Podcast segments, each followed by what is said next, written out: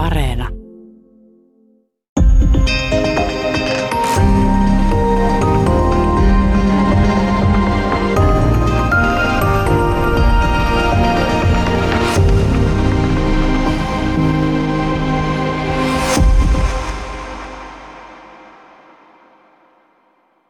Hyvää päivää. Täällä on tänään vieraana dosentti Aapo Roselius. Me puhutaan siirtoväestä, eli oikeastaan siis siitä, miten sotien aikana karjalaiset evakot sijoitettiin ja missä määrin kielipolitiikka vaikutti tähän. Tässä on taustalla sitkeä myytti siitä, että, että ruotsinkielisillä paikkakunnilla vedottiin kielilakiin ja, ja tämä aiheutti niin hyvin, hyvin vääristyneen muodon tässä. Eli mä suutaan tämän kysymyksen sulle, eli mikä tämä myytti on ja miten se voi olla elää näin voimakkaasti? E, myytti on yksinkertaisesti se, että e, ruotsinkieliset alueet tai kaksikieliset alueet pääsi jotenkin helpommalla tästä suuresta ponnistuksesta, jota tämä asutus, karjalaisten asuttaminen tai, tai siirtovän asuttaminen sisälsi. Eli että, ja, ja miksi tästä tällainen väite oli niin vakava, on tietenkin se, että tämä karjalaisten asuttaminen, niin siitä tuli, se oli tällainen osa sitä sota tarinaa, sitä sankaritarinaa ja sitä tavallaan, tavallaan, että kaikkien tulee osallistua siihen. E, ja, ja pienikin särö tällaisessa yhteisessä kärsimyksessä niin oli, oli pahasta. Ja, ja siinä mielessä tällainen, niin kuin nämä syy, tällaiset syytökset, että te ette osallistuneet yhtä lailla tai te olitte vihamielisiä, te ette halunneet. Ne oli, oli siinä jo sodan aikana ja sodan jälkeen, heti sodan jälkeen hyvin niin kuin vakavia. Sitten se on tietenkin mielenkiintoista, että se, siitä, se jäi elämään, tämä ajatus siitä, ja, ja, tavallaan, ja ehkä se jopa kärjistyy niin, että jopa usein ihan yleisesti esitettiin, että niin, ruotsinkielisillä alueilla ei tullut karjalaisia, joka oli siis täysin väärin, väärä oletus. Mutta tästä tuli tällainen niin kuin puolivirallinen totuus ja sitä esiintyi, ei ihmiset varmaan edes ajatellut kovinkaan paljon sitä, vaan ja, näin oli. Ja siihen ei oikein ole riittänyt se, että jostain folktinget on aina osoittanut, että ei näin ole, tai että paikallistasolla kaikki tietää kaksikielisissä kunnissa, että totta kai siellä oli, täällä oli paljon karjalaisia. Mutta näin ne tällaiset tarinat niin kuin elävät niin, niin, ja, ja etenkin jos niistä muodostuu jotenkin osaksi jonkun ryhmän tai henkilöiden identiteettiä, niin niitä on hyvin hankala lähteä muuttamaan.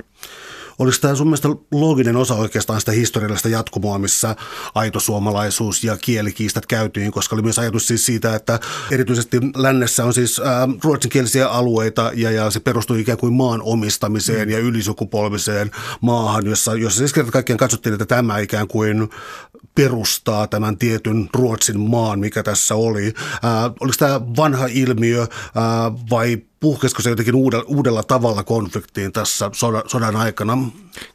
Ehdottomasti tämä oli vanha ilmiö ja sitä meillä on Tuomas Teporan kanssa tuotu esiin juuri tässä, että se on oikeastaan meidän näkökulma siihen, että, että aika lailla tätä, tätä, tämä konflikti selittyy juuri, kun tarkastelee 1910, 20- ja 30-luvun näkemyksiä, siis jossa oli, oli jossa tämä kielikonflikti oli aika paljon esillä.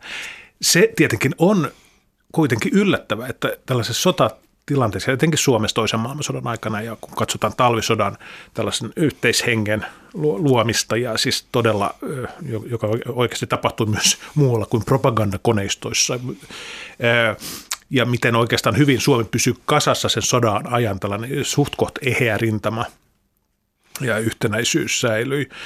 Niin, ja, ja puhuttiin paljon kielirauhasta ja siis oikeasti siis sota vaikutti siihen, että kie, tätä 30-luvun kielikonfliktia ei enää, sitä ei enää uudistettu, se ei jatkunut, mutta niin siinä mielessä se, että se kielikonflikti kumminkin juuri tämän asutuskysymyksen osalta tuli niin voimakkaasti esille ja niin on ehkä yllättävää. Että yllättävää, että ei löydetty ratkaisuja.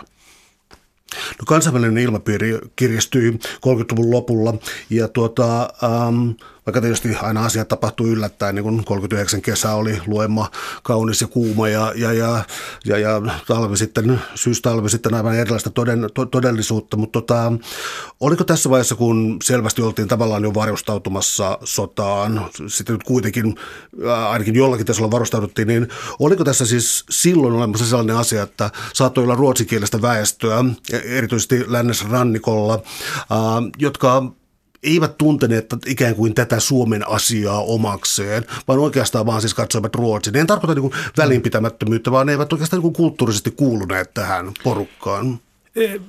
Ei, ei oikeastaan. Siis sehän on jo tällainen seikka kans, mitä siis tällainen kuuluminen tiettyyn ryhmään, tällainen suomenruotsalainen isänmaallisuus, niin jota, jota oltiin siis kyseenalaistettu ja joka säröili ehkä hieman myös heti itsenäistymisen jälkeen, jolloin kasvoi tällainen östsvenskhet, siis sitä ruotsalaisuus, joka nimenomaan katsoi, että turva löytyy, suomenruotsalaisten turva löytyy niin kuin Ruotsin, Ruotsista ja lännestä. Mutta tämä oli hyvin ohimenevää. Ja nimenomaan se tällainen eh, siis suomenruotsalaisten parissa nähtiin oleelliseksi se, että, siis, että, että, että, että, että kielivähemmistön täytyy pystyä osoittamaan tämän, tämän isänmaallisuuden, että se on yhtä isänmaallista kuin kaikki muut ryhmät Suomessa. Ja, ja eh, siis suuri ärsyyntyminen oli, oli se tota, johto juuri siitä, että tätä ei oikeastaan haluttu uskoa. Siis vähän ehkä voidaan eh, verrata työ, työväenliikkeeseen, eli, eli tota, miten 30-luvulla tai 2030-luvulla niin porvarillinen Suomi usein hieman kyseenalaisti sosiaalidemokraattien esimerkiksi isänmaallisuutta ja valmiutta puolustaa maata. Ja, ja, ja, ja tähän ei auttanut, vaikka toinen osapuoli pyrkki osoittamaan, että ei näin ole. Ja tietenkin juuri sitten talvisodasta tuli tällainen koetin kivi, joka osoitti lähes kaikki nämä tällaiset pelkokuvat tämän enemmistöväestön osalta, porvarisen enemmistöväestön osalta niin kuin vääriksi. Eli, eli, eli kyllä se oli, suomenruotsalaiset kokivat myös tämän sota-ajan tällaisena mahdollisuutena osoittaa myös, että ovat täysin yhtä lailla mukana tässä rintamassa. Ja sen takia esimerkiksi talvisodan aikana, kun tuo, summa rintamalla tapahtui tämä murtu, murtuminen, summa rintaman murtuminen, jolloin siellä oli suomenruotsalaisia joukkoja siis Pohjanmaalta siinä murtumakohdassa. Ja syntyi heti tällainen tarina siitä, että sieltä olisi lähdetty että jos olisi ollut suomenkielisiä joukkoja, niin ei olisi välttämättä tapahtunut näin. Ja tätä, tätä, tämä nähtiin äärimmäisen siis loukkaavana ja tällaisena vaarallisena tuota, väittämänä, jota ryhdyttiin oikeasti sitten tuota, ruotimaan ja, ja, ja oikaisemaan aika korkeallakin tasolla, eikä, eikä sitten loppujen lopuksi myöskään suomenkielinen lehdistö välttämättä halunnut viedä eteenpäin tätä väittämää, joka ei, siis se oli aika helppo osoittaa, että se nyt ei, ei ollut kielikysymyksestä johtuva tapahtuma. Mutta kyllä siis sota tarjosi mahdollisuuden eri ryhmille, joita oltiin, joiden isänmaallisuutta oltiin kyseenalaistettu osoittamaan, että ollamme isänmaallisia. Täällä on tänään siis vieraana historioitsija, dosentti Aapo Roselius. Me puhutaan siirtoväestä Suomen ruotsinkielisellä alueella. Ähm, talvisodan jatkosodan välillä, tuota, minkälaista No siis oikeastaan minkälaista asutuspolitiikkaa, ää, ku, kuinka nopeasti tapahtui eva, evakuointi ja, ja, ja miten, se, äm, miten se ikään kuin jakautui paikallisesti heti talvisodan jälkeen? No, heti talvisodan jälkeen, tietenkin siis talvisodan aikana evakuoitiin suuri osa ää, sota-alueelta, siis Karjalan kannakselta ja koko maa oli tavallaan ää, tällaista li, liikkeellä. Sotapakolaisia oli kaikkialta, myös Helsingistä suuri määrä. Ja, mutta ää, sitten kun sota päättyi ja, ja Karjalan kannas ja ne muut alueet joutuivat Neuvostoliitolle, niin sitten, sitten tuli vasta ensin oikeasti se tilanne, että hei, että, että mitä tehdä. Ja, ja vaikka niin oli ollut 20 vuotta aikaa valmistella – niin, niin kaikki sujuu sitten sen aikamoisessa kaauksessa. ilman, että oikeastaan tiedettiin tarkalleen, miten, miten tämä prosessi hoituu. Mutta että tavallaan se tapahtui, että koko maakunta tyhjeni ihmisistä. Ei tätä ollut, ollut ennen tapahtunut oikeastaan Euroopassa myöhemmin kylläkin sodan aikana ja toisen maailmansodan aikana sen jälkeen tätä oli paljonkin, mutta, mutta silloin vuonna 1940 tämä oli aika ennen kuulumatonta, tätä pystyttiin että tyhjentämään koko maakunta ja, ja uudelleen sijoittamaan 10, 10 prosenttia kansasta. Se, että tota, totta kai tämä prosessi siitä, että ensimmäinen kysymys, että mitä tehdään, niin siihen vaikutti se, että talvisodan henki, jossa ollaan siis hyvin tällainen, siis tämä uhrimentaliteetti oli hyvin voimakas, ja se, että kun Karjala menetettiin, niin karjalaisista tuli tämä sodan ensimmäinen uhri tai, tai tai pysyvä uhri, joka oli menettänyt sen isänmaansa tai kotimullansa. Ja oli kaikkialla oli hyvin tällainen niin selkeä ja ymmärrys siitä, että totta kai karjalaisia täytyy auttaa ja, ja, ja sijoittaa. Heitä ei saanut menettää.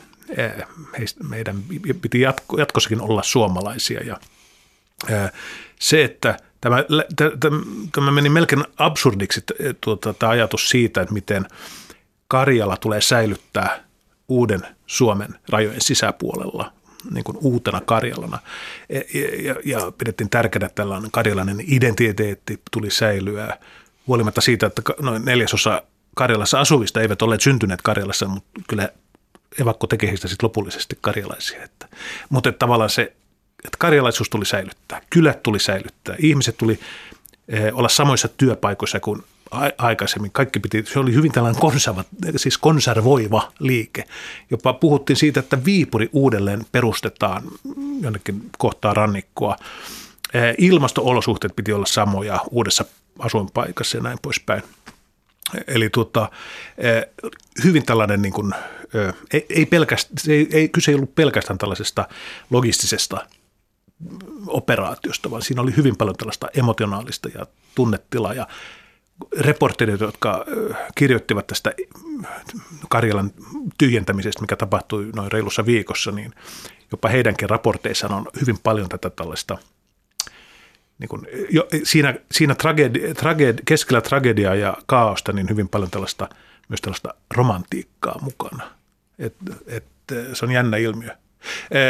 Se, että myös tämä suuri good, goodwill, mikä oli olemassa – niin heti siinä sodan päätyttyä, niin tarkoitti myös sen, että karjalaiset tai siirtoväen tällaiset intressipuolueet niin onnistuivat siinä, että kar- karjalaiset tai ehkä paremmin puhua siirtoväestä, niin ne, tuottaa tämän pikasutuslain puitteissa saivat tai heidän tuli saada valmista, enemmän vähemmän, vähemmän valmista maata viljeltäväkseen ja, ja jopa osittain enemmän maata kuin mitä heillä ehkä oli ollut Karjalassa. Ja, ja, eli, eli, eli tämä koko se siirtoven asuttaminen, tai puhutaan siitä maa, tuota, maalaisväestön asuttamisesta, maata omistavan väestön asuttamisesta, niin, niin tapahtui kyllä juuri niin kuin karjalaiset toivoivat lähestulkoon. He saivat läpi suuren osan toivomuksistaan, kun taas maatalousasiantuntijat, yliopistolta moni poliitikko, maanomistajien yhdistykset tai intressioyhdistykset ja näin poispäin eivät saaneet läpi heidän toivomustaan, joka oli aika lailla päinvastainen. He eivät olisi halunneet, että maatiloja ole, ruvettaisiin jakamaan, ja, vaan että tulisi uudisraivausta. Mutta näin, näin se, näin se voi sanoa, että tällainen, niin kuin, että asiantuntijat osaltaan hävisivät tämän taistelun ja tällainen tunne ja solidaarisuus voitti.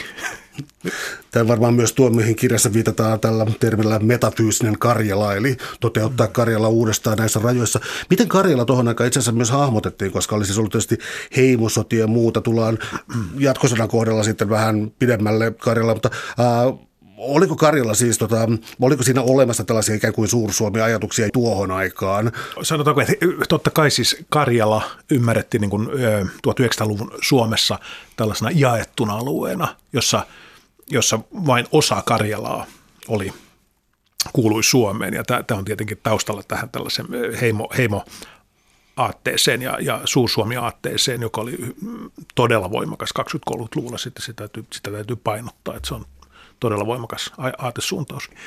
Ö, mutta tietenkin heti sodan jälkeen, siis puhutaan talvisodasta, kun on hävitty sota, niin kyllä tämän tyyppiset ajatukset on aika pois kaukana. Eli, eli ei, ei ollut puhetta, mm, tai tämä Suursuomi-ajattelu oli hyvin kaukana siitä maaliskuun, vuoden 40 maaliskuun ilmapiiristä, mutta heti jatkosodan aikana tämä heräsi tietenkin henkiin.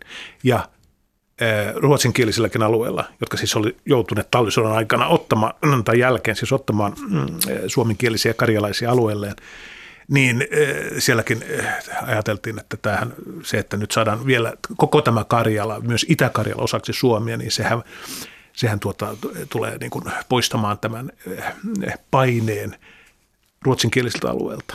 Ja, ja nähtiin niin kuin tällä tavoin. Ehtikö talvisodan ja jatkosodan välillä syntyä kuitenkin ähm, kestäviäkin asuttamismuotoja ja tällaisia, että ei ollut sentään tätä väliaikaa missään väliaikaisparakeissa vaan muissa, vaan ehdittiin toteuttaa asutuspolitiikkaa sillä välin. Osittain, mutta eh, suurimmaksi osaksi ei ehditty.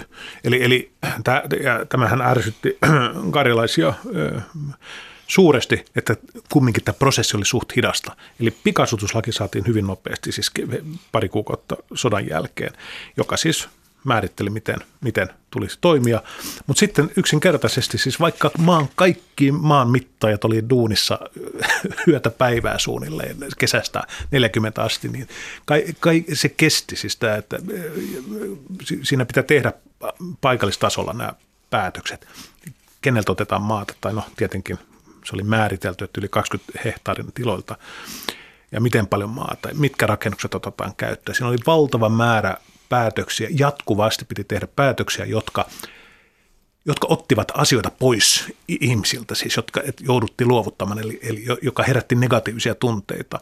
E, e, ja tämän huomaa siis totta, nämä henkilöt, jotka paikallistasolla on mukana näissä organisaatioissa päättämässä, niin, niin moni niistä lähtee parin kuukauden jälkeen tai jotain näin, että ei siis se, se, se on ollut ilmeisesti hyvin stressaava tilanne ja, ja aika konflikti pitoinen tilanne. Siihen yritettiin kyllä näihin, tai ja onnistuttiinkin aina saamaan kumminkin näihin paikallistasolla tekemään näitä päätöksiä tällaiset luonnetut paikallisjohtajat, tuota, kansallisyhteiskunnan johtajat.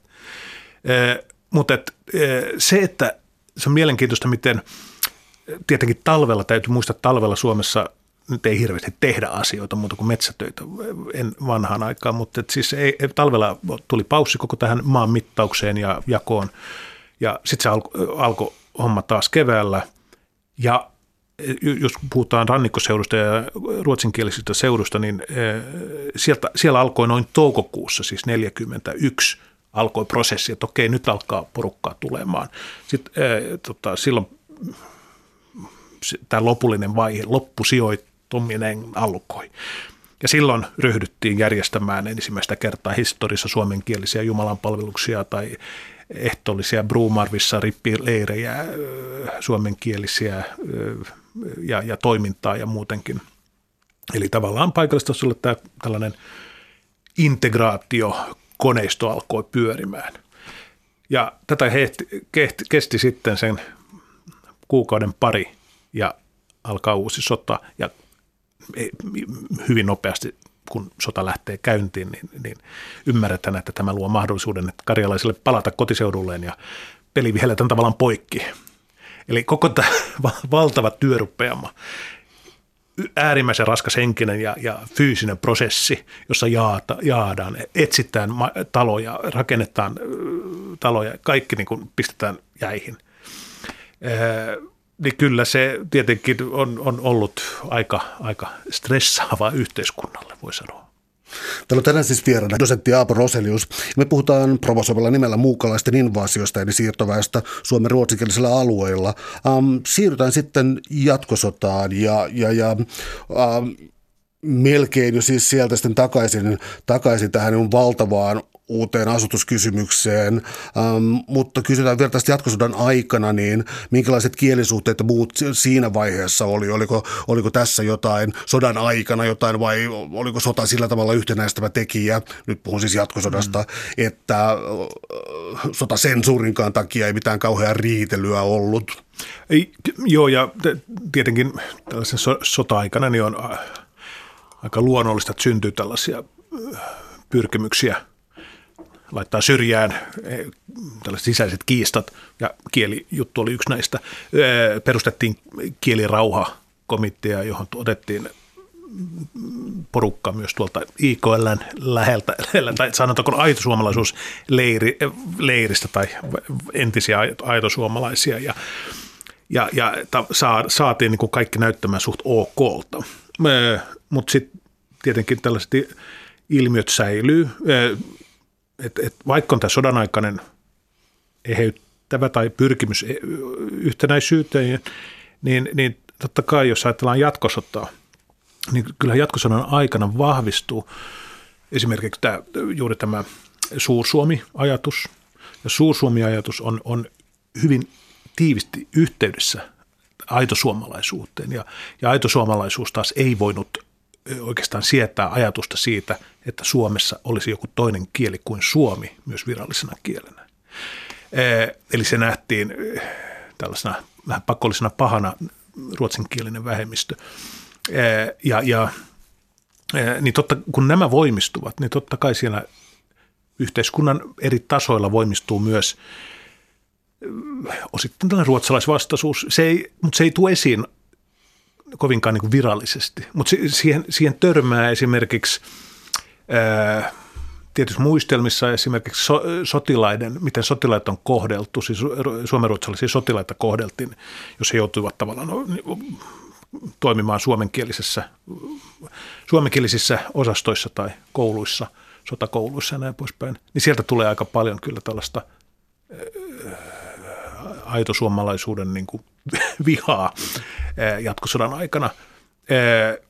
Ja, ja on myös huomattavissa siis jatkosodan aikana juuri koska se Suursuomi on niin kiinteästi yhteydessä siihen aitosuomalaisuuteen, joka oli siis tavallaan suomenruotsalaisuuden se vastapuoli, tai, tai se, se, se vaaran aihe oli tämä aitosuomalaisuuden leviäminen ja voimistuminen, niin mm, ei olla niin innostuneita jatkosodasta eikä niin innostuneita tästä Itä-Karjalan tai Suur-Suomen luomisesta.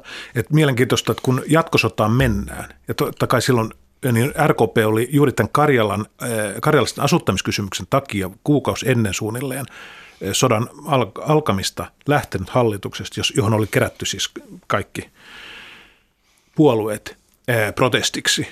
Ja kun sota syttyy, niin lähes automaattinen vaatimus on se, että kaikki puolueet tulee mukaan taas hallituksen osoittaakseen, että ollaan tässä yhteisessä rintamassa. Mutta tästä syntyy siis RKPn sisällä aikamoinen keskustelu. Siis ensimmäisinä sotaviikkoina 41 kesällä.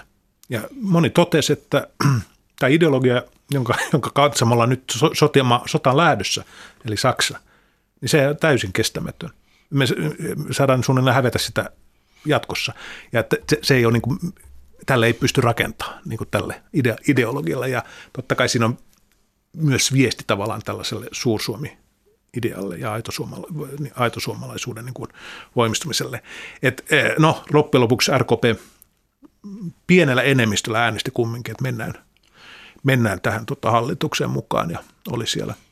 Mutta kyllä suomenruotsalaisten parissa, joo, siellä syntyi, ei ole, siellä syntyi helpommin tällaisia – vastustavia suursuomi- tai sota, sodan vastaavia, vastustavia ryhmiä sitten jatkosodan aikana.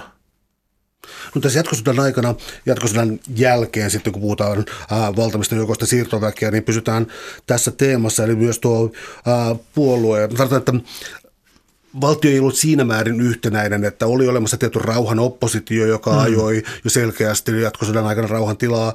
Tästä kirjasta kävi ilmi, että jo vuonna 1942 mietittiin evakuaatiota Karjalasta, mikä oli mulle, mä ajattelin, että vasta joskus 43 tai jotain tällaista olisi ollut ymmärrys siitä, että sota taitaa olla Saksalle tappiollinen, mutta tota, ää, puolue, puolueen jako tässä vaiheessa, siis maalaisliitto, sen rooli ja, ja sitten toisaalta taas ää, vasemmisto, jolla oli suuri merkitys kuitenkin täällä tota, Pohjanmaan alueella. Eli mä voisin kysyä ensin vaikka tuosta Pohjanmaan alueesta ja vasemmistolaisuudesta, ää, joka ei ensi, ensisilmäyksellä niin vaikuta itsestään selvältä, mutta mikä oli tämä vasemmistolaisuuden ja, ja, ja Pohjanmaan ikään kuin liitos No si, siinä on tota, Pohjanmaalla on kehittynyt tällainen aika mielenkiintoinen ilmiö, kun, jossa siis ö,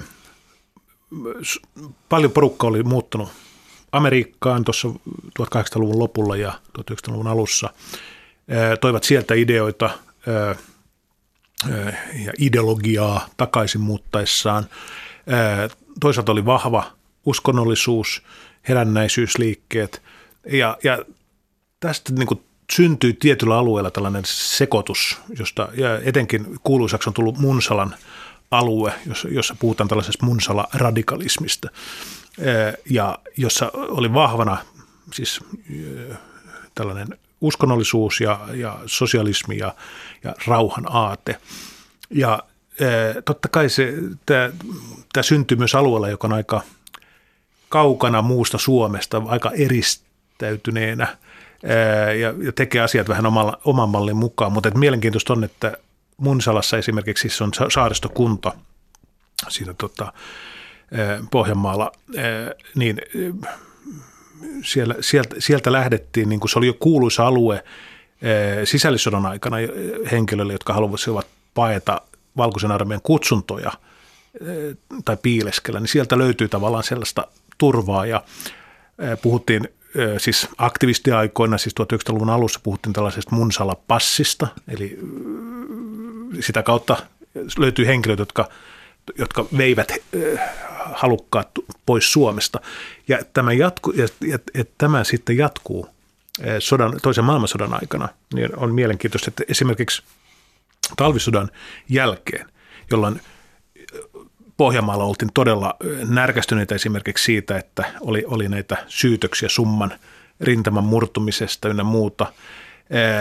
Ja, ja siellä miehiä pidettiin vielä varuskunnissa, niin, niin syntyi myös tällaista kritiikkiä ja, ja vastustusta. Ja, ja yllättäen kyllä taas Munsalassa oli vahvasti esillä nämä, tämä vastustus. Ja sieltä, sieltä tavallaan ruodusta paineet metsäkaartilaiset, siis suuri osa sodan aikaisista metsäkaartilaisista keskittyy tälle alueelle. Siellä oli hyvä piileskel, oli, oli, oli tilaa, metsiä ja, ja näitä saaria ja sieltä pääsi Ruotsiin helposti. Niin, niin tä, tästä tuli tällainen Tämä oli siis RKP esimerkiksi hyvin vaikea, vaikea kysymys. Kuten aikaisemmin totesin, niin oli, RKP oli erityisen tärkeä osoittaa, että Suomen ruotsalaiset ovat aina eturintamassa tässä isänmaallisuudessa. Ja, ja sitten kun on tällainen alue ja ryhmä ihmisiä, jotka tekevät ihan niin kuin haluavat itse ja, ja tuota, vastoin oikeastaan toivomuksia, puolueen toivomuksia, niin oli, oli se hankala tilanne.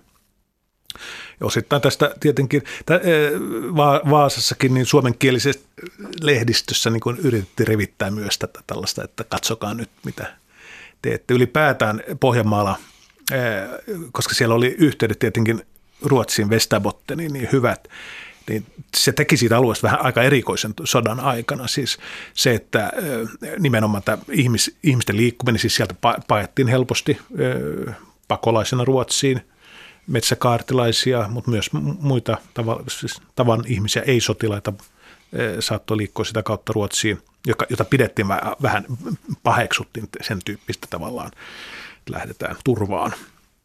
Mutta sitten sinne tuli myös tavaraa, siis salakuljetus on aina toiminut sota-aikana hyvin ja siellä kun karjalaiset tuli, sijoitettiin esimerkiksi Pohjanmaalle siinä, siinä jatkosodan loppuvaiheella ja niin to, sieltä muistelmissa tulee esiin, että miten sieltä saattoi kaupasta löytyä tuotteita, joita missä nimessä ei saanut muualta, siis lihaa ja muuta. Ja sieltä kyseltiin, että mistä, miten ihmiset täällä voi olla tällaista, niin vastaus oli, että no, tämähän kaikki tulee Ruotsista. Eli, eli kun sala, kuljetusreitit oli kunnossa ja yhteydet oli olemassa, niin tuota, Pohjanmaa muodosti hieman erikoisen alueen. Täällä on tänään siis vieraana historioitsija, dosentti Aapo Roselius. Me puhutaan siirtoväen, äh, siirtoväestä Suomen ruotsinkielisellä alueella sotien aikana ja jälkeen. Ähm, Jotta ymmärtäisi tuota poliittista jakautumista, siis RKPn linjaa, joka halusi olla yhtenäinen tuossa, mutta sitten oikeisto vasemmisto maalaisliitto eroa, niin sitten pitäisi varmaan sen ymmärtämiseksi hahmottaa ensinnäkin kielilakeja, jotka sääteli, ketkä saa muuttaa ja minne. Ja ehkä vielä tärkeämpänä siis se, että missä oli suurtiloja ja kartanoita ja missä taas oli pienviljelyä, jossa, jossa niin voisi väittää, että Suomi rakenne, niin rakennemuutoksesta teki hirttävän virheen siirtyessään tähän tolkuttamaan pienviljelyyn. Mutta mä lopetan tässä lyhyempään. Eli, eli tämä suurtilat, tämä, niiden omistaminen ja kielilait, nämä oli oikeita niin kuin omia varmasti herättämään konflikteja. Mikä tämä oli tämä lainsäädäntö täällä alla? Se, tuota, siis suurtiloistahan suuri osa oli Etelä-Suomessa, koska siellä on parhaimmat maat ja ne olivat näiden vanhojen säätyläis, monet oli van, vieläkin vanhojen säätyläisperheiden omistuksessa, jotka olivat kauttaaltaan lähes tulkoon ruotsinkielisiä. Eli ruotsinkielisten omistus suurtiloista, jos puhutaan tällaisista yli sadan hehtaarin peltotiloista, niin, niin oli, oli, siellä oli niin kuin huomattava määrä, oli ruotsinkielisiä, joka tietenkin luo tämän tällaisen konfliktin ja tällaisen vastakkainasettelun, koska kun säädettiin, että ketkä tätä maata, keneltä otetaan maata jaettavaksi siirtoväelle, niin mm, tietenkin ei ollut järkeä liian pienistä maatiloista, jotka hädintuskin selvisivät ottaa sitä maata. Ja se päätettiin, että 20 peltohehtaaria on se raja. Ja, ja et si, ne, jotka ylittyy, niin 20 hehtaaria, niin niiltä otetaan. Ja tämä oli vielä progressiivinen tämä säädö, tota, laki. Eli se tarkoitti, että suurtilat joutuvat oikeasti antamaan siis järkyttäviä määriä, siis yli puolet, eh, reilusti yli puolet esimerkiksi pelloista, eh, mikä tarkoitti, että ei, ei, niillä enää ollut silloin siis se taloudellinen yksikkö, joka, jonka se muodosti, niin ei se pystynyt enää, enää, enää olemaan saman, samalla tavalla toimintakykyinen. Ja, ja vaikka tätä tuotiin kovinkin paljon esiin, niin kuuroille korville meni. Ja tämä on hyvin raju tämä muutos. Siis ennen sotia eh, Suomessa oli noin kahdeksan, siis reilu 800 suurtilaa, yli sadan peltohehtaarin tilaa. Ja jatkosodan jälkeen, tai tämän maanhankintalain toimenpanon jälkeen, 40-luvun lopulla, niin näitä oli siis reilu 200. Eli, eli tuota, hurja pudotus. Siis voidaan puhua oikeastaan, että tällaisen niin kuin perinteisen kartanon mallin niin kuin, tuhosta. Se, että totta kai tässä oli myös politiikkaa mukana, koska kun tähän maanhankintalakiin, siis jatkosota päättyy, siinä tulee myös hyvin voimakas tällainen siirtymä, poliittinen, ideologinen siirtymä enemmän vasempaan kaikkialla Euroopassa, myös Suomessa. ja, ja kyllä nämä kartatot on aika herkullinen kohde ollut tällaiselle. Ja, ja että he, he, he eivät saaneet oikeastaan sympatia pyrkimyksille kovinkaan monesta paikasta. Ja, ja se, että, se, että tämä raja asetettiin 20 hehtaarin, niin tietenkin vaikutti siihen, että alueet, joilla oli suuri määrä pientiloja, niin siellä, sinne ase, tuli aika vähän siirtoväkeä. Ja yksi tällainen alue on ruotsinkielinen Pohjanmaa, joka on siis ruotsinkielinen Pohjanmaa on aina elänyt sillä, että siellä ollaan oltu hyviä käymään kauppaa ja rakentamaan laivoja ja, ja, ja tuottamaan tervaa ja ynnä muuta. Ei maanviljelyn takia. Se maanviljely ei elätä. Ja, ja tämä tarkoitti sitä, että se, karjalaisten määrä ruotsinkielisellä Pohjanmaalla jäi hyvin pieneksi. Ei, tämä ei johtunut kielilaista tai mistä muusta, vaan tämä johtui pelkästään tästä pientilojen määrästä, kun taas tilanne sitten etelässä oli toinen. Ja, ja t- tämä täytyy niin kuin aina muistaa, että tähän vaikutti, tähän siirtoväen asuttamiseen vaikutti juuri eri asiat ja ei, ei pelkästään kielikysymys. No ei ole mikään lain kuollut kirja vieläkään siis se, että on olemassa tiettyjä kriteereitä siinä, minkälainen äh, kunta esimerkiksi on ruotsinkielinen, kaksikielinen, suomenkielinen. Äh, oliko tämä ikään kuin, oliko tämä mittaustapa tällainen olemassa ja pysyikö se samanlaisena vai jouduttiinko sitä muuttamaan tässä sitten jatkosodan jälkeen? Siis tämähän oli juuri nämä,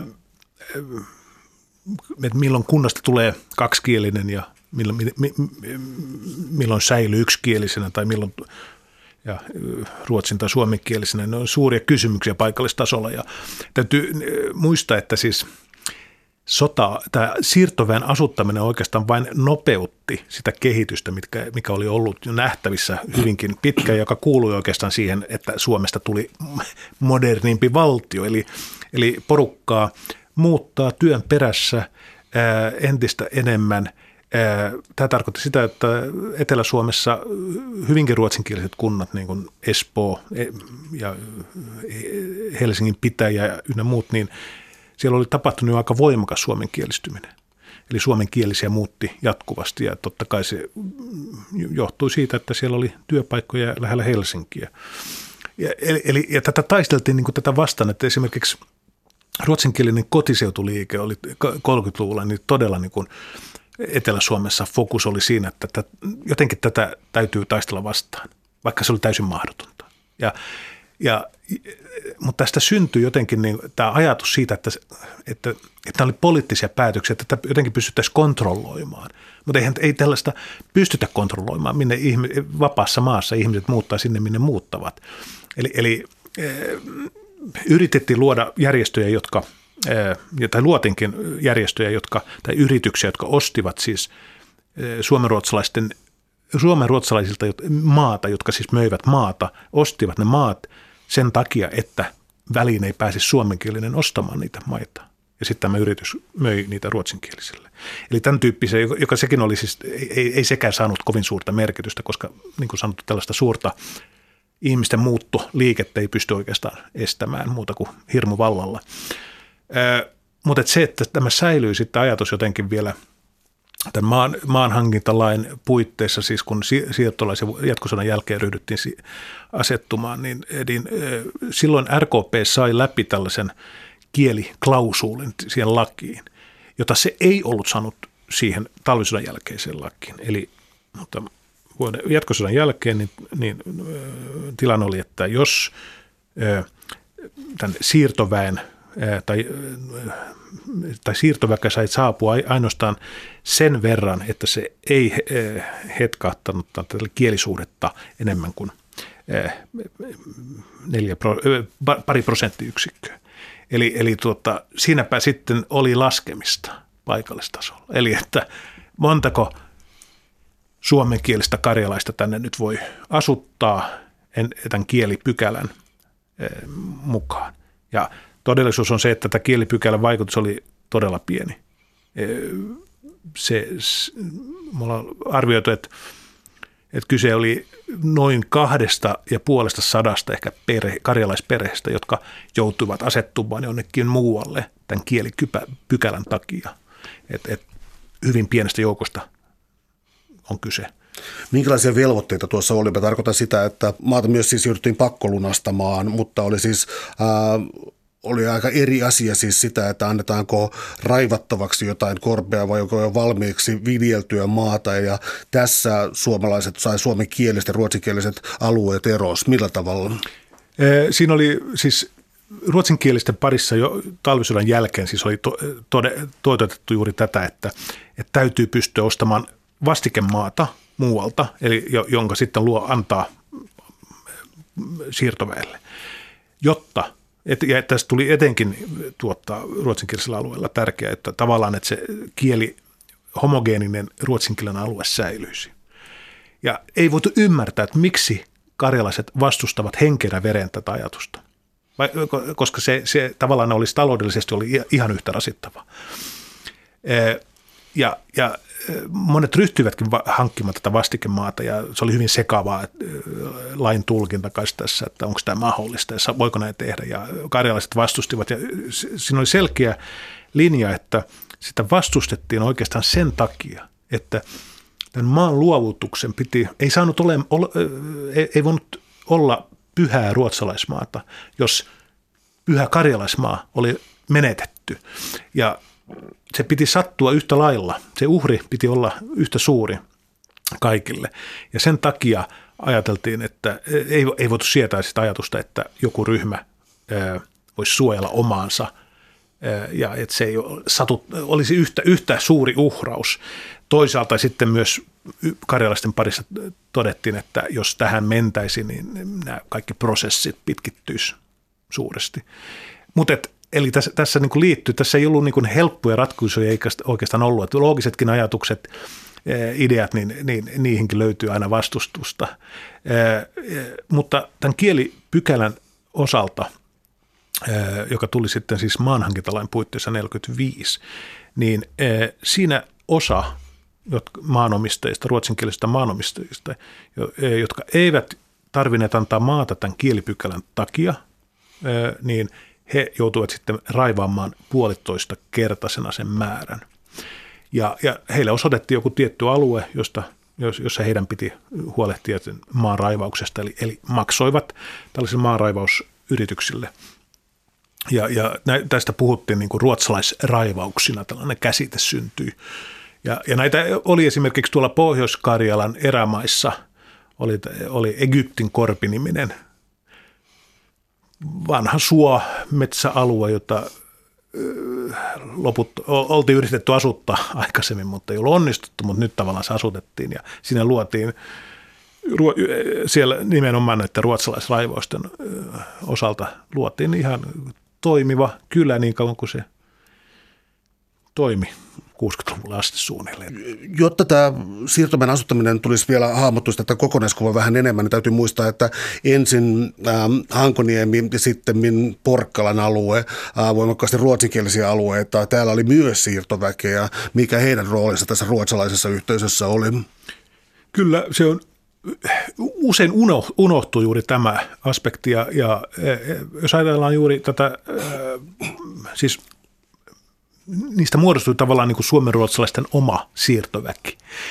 Ja etenkin ju, juuri Uudellamaalla, jossa oli niin kovasti pidetty ja taisteltu tavallaan sen kotiseutu hengessä tämä ruotsalaismaa, luotu oikeastaan tämä ruotsalaismaa-käsite, eli, eli että maalla pitää olla kieli ja, ja että siitä ei, niin kuin, että jos ruotsalaiset luopuu maan omistuksesta, niin se on niin lopun alkua koko vähemmistölle. Siis tähän, tämä ajatus oli eli hyvin voimakkaasti ja se oli saatu tavallaan, viesti oli mennyt läpi, että kaikki ajatteli suunnilleen näin, että, että se oli pyhää se maa ja siitä ei saanut luopua. No sitten tavallaan suuri, tällaiset keskeiset alueet, ruotsinkieliset alueet joutuu yhtäkkiä niin kuin – osaksi Neuvostoliittoa, niin totta kai se oli aika monen järkytys, kauhea järkytys ja, ja, ja tällainen niin kuin turmiolli tai tällainen tuhon, tuhon alku. Mutta toisaalta siitä tehtiin myös tällainen hyvin symbolitäytteinen hetki esimerkiksi, kuinka Hankoniemi ja sitten myöhemmin etenkin Porkkalan alue tyhjennettiin. Sielläkin oli hyvin lyhyt aika, annettiin alueen tyhjentämiseksi ja sieltä lähdettiin – mobilisoitiin oikeastaan koko Etelä-Suomen suomenruotsalaiset kansalaisyhteisöt ja yhdistykset auttamaan ja tyhjentämään tätä aluetta ja pidettiin viimeinen Jumalan palvelus Kirkkonummen kirkolla ennen kuin alue luovutettiin. Mutta se, se, että juuri tämä, jos ajatellaan sitä asuttamista, kun puhutaan siitä, että suotsinkielisellä seudulla oli niin vähän karjalaisia, niin siinäkin Uudellamaalla täytyy muistaa, että – Tämä Porkkalan parenteesi, siis se vei aika todella ison osan maanviljelyalueesta, jonne muuten olisi sijoitettu karjalaisia. Eli, eli aluehan alkoi tuosta Espoon lahdelta ja päättyy vasta Inkoossa. Ja, eli, eli se otti suuren osan Siuntio, Kirkkonummea, siellä oli olemassa Degerbyn kunta ja näin poispäin, ja pieni pala Inkoota. Eli, eli tota, se on todella valtava alue, jonne ei yhtäkkiä, ei, ruotsinkielinen alue, jolla, joka irtaantui Suomesta, niin se, se myös vaikutti tietenkin siihen, että karjalaisten määrä Uudellamaalla oli sitten vähä, vähä, vähäisempi. Miten karjalaiset sitten vielä yleensä tässä ää, erityisesti joukkona? Mä tarkoitan sitä, että muistan lukeneeni kirjallisuudesta siis sitä, että eivät karjalaiset täysin suome, suomenkieliselläkään alueella mitenkään itsestään selvästi ollut mikään pidetty väestö, vaan erilainen ryssittely, mahdollinen ortodoksinen usko, ää, sellaisten asioiden kuin tietenkin luteiden ja torakoiden rinnastaminen tällaiseen väestöön, mikä nyt on niin kuin aina vastenmielisintä propagandaa, mitä tällaisen voi olla, niin ää, oliko tämä karjalaisväestö tai osa siitä tai itäisempi osa siitä ää, koko Suomelle vieras elementti? Kyllä, ja etenkin kun tota, siis Länsi-Suomelle. Länsi-Suomi oli tuohon aikaan niin oli aika kaukana kulttuurillisesti, etenkin jos puhutaan vaikka Laatokan pohjoisosien Karjalasta ja näin poispäin. Että, ja aika lailla samoja ei olla niin huomattu, tehtiin tätä tutkimusta, että olisi eroaisi siinä niin kuin mä, nämä, nämä tuntemukset, että et, et sekä ruotsinkielisellä alueella että suomenkielisellä alueella oli hyvin samanlaiset, siis samanlaiset nämä tällaiset juuri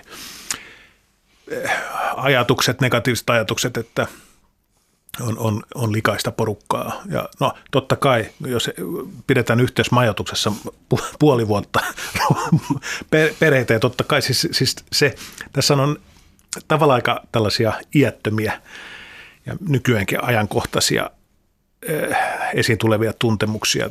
Ihmiset, jotka on hädässä jo olleet pakomatkalla, menettäneet kaiken, eh, minkä ovat omistaneet, eh, ja, ja he ovat hyvin aika epävarmassa tilanteessa, kukaan ei tiedä tulevaisuudesta, jossain yhteis, suurissa yhteismajoituksissa henkilökohtaisia tragedioita ynnä muuta, niin kyllä siitä porukasta varmaan hel, niin kuin mahdollista osoittaa, että huonoa käytöstä, juopottelua, varmasti löytyy luteita, henkilökohtainen hygienia kärsii ja, ja se, että sitten näistä eri tilanteissa, kun yritettiin sitten luoda tällaisia niin kuin määritelmiä tälle koko ihmisryhmälle, niin on tietenkin oli hyvin ikävää. Osittain tätä tietenkin pyrittiin va- viranomaistenkin toimesta vähän niin kuin vastustamaan, mutta että totta kai paikallistasolla tätä esiintyi.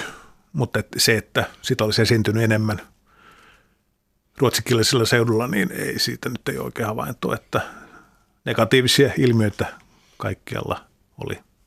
No tämä myytti siis, jota tässä nyt on tota, purettu ja siis tietyllä tavalla siis mainitsit tuon, että kyse oli loppujen lopuksi tästä kielipykälästä ehkä noin tuhannesta kahdesta ihmisestä, ää, noin kolmesta viljelystä Eli, eli tota, hyvinkin pienistä luvuista, mutta koska tämä myytti elää, mm. uusi isänmaalliset, uusi ääri-isänmaalliset ihmiset, jotka tuota, ähm, tuntuu vaan siltä, että kielikysymys tulee jotenkin paradoksaalisesti ihan kummallisesti. Toisaalta jotain Uudinin sotureita, jotka katsovat todella jotain viikinkejä ja toisaalta on taas sitten aito suomalaista, raivosuomalaista liikehdintää. Eli, eli tämä hyvin valikoiva historian tuntemus tällä hetkellä, niin miten tätä ikään kuin käytetään?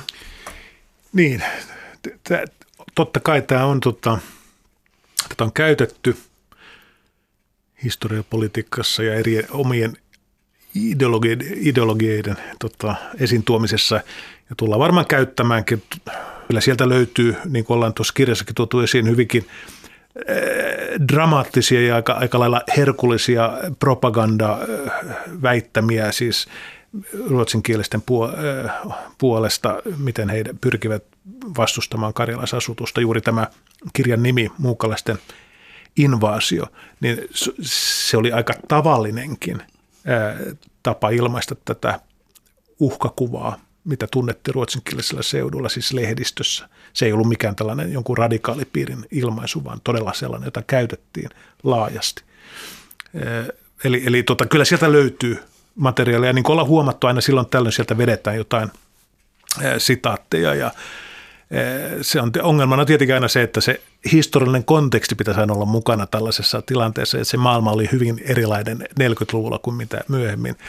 Nämä ryhmät, jotka, jotka käyttää historiaa omien radikaalien ajatusten esiin tuomiseksi, niin se on yksi osa. Toinen osa on se, että kun tietyistä väittämistä – jos ne lyö läpi ja tavallaan niihin ei, niitä ei pyritä estämään tai oikaisemaan, niin niistä saattaa tulla sen tyyppistä historiaa, jota, ihmiset niin kuin käyttää oikeastaan tietämättä, että tämä on aika, aikamoinen poikkeus tuota, siitä jonkinnäköisestä objektiivisesta tulkinnasta. Ja, ja sanoisin, että se on ehkä se suurin ongelma. Ja totta kai siis ääri, äärimielipiteitä esiintyy myös suomenruotsalaisten keskuudessa nykyään. Kyllä siis tällainen ajatus pyhästä ruotsalaismaasta, niin se ei tietenkään enää ole sillä tavoin virallisesti esillä kuin se oli 30-luvulla, jolloin esimerkiksi kulttuuri, johtavat kulttuurihenkilöt ehdotti, että luodaan tällaisia häpeälistoja sanomalehtiin ihmisistä, suomenruotsalaisista, jotka ovat myyneet maata suomenkielisille. Tämä oli siis, siis että, että niin kuin, se oli niin radikaalia. Niin, mutta tämä ajatus, totta kai se siellä täällä elää ja saattaa tulla esiin jossain vaiheessa tällainen ajatus siitä, että, että ei, pyritään ylläpitämään tällaista ruotsalaismaa käsitystä.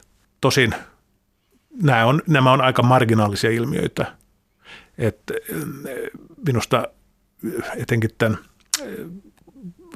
karjalaisasutuksen ruotsinkielisellä alueella kysymyksen osalta, niin se, kaikki, se, kaikki ne ongelmat, mitkä nähtiin tässä 40-luvulla suomenruotsalaistenkin taholta, niin poistuivat jo oikeastaan välittömästi 50- ja 60-luvulla, kun Suomi astui tähän teollisuusaikaan jolloin yhtäkkiä tästä pyhästä kysymyksestä maan omistuksesta, no se ei enää ollut yhtä tärkeää, kenellä oli se peltotilkku tai perunamaa. Siitä tuli lähinnä rasite jopa. Eli, eli ihmiset muutti, muutti kaupunkeihin, tuli, syntyi ennätysmäärä sekaavioliittoja, eli kieliryhmät seka, sekoittuivat, karjalaiset menivät naimisiin länsisuomalaisten kanssa, koko tämä rumba, joka tämä siis hyvinvointi Suomen rakentaminen, johon kuuluu tämä ur, tota, kaupungistuminen myös, niin siis peruskoulu ja, ja siis tämä koulutus, koulutuksen demokratisoituminen – niin kaikki tämä on sekoittanut pakkaa niin, että, ei, siis, että ne tuntuu tänä päivänä aika absurdelta niin ongelma-asettelut, joita tehtiin 40-luvulla vielä ja 50-luvun alussa. E, ja tavallaan niin kuin on osoittanut, osoittanut, että kun aikaisemmin ajateltiin, että vähe, kielivähemmistö tuhoutuu, jos se ei pysty omistamaan yhtenäistä maa-aluetta. No kyllä voidaan todeta, että e, täysin väärä oletus. Suuret kiitokset keskustelusta, Aapo Roselius. Oli ilo. Kiitos.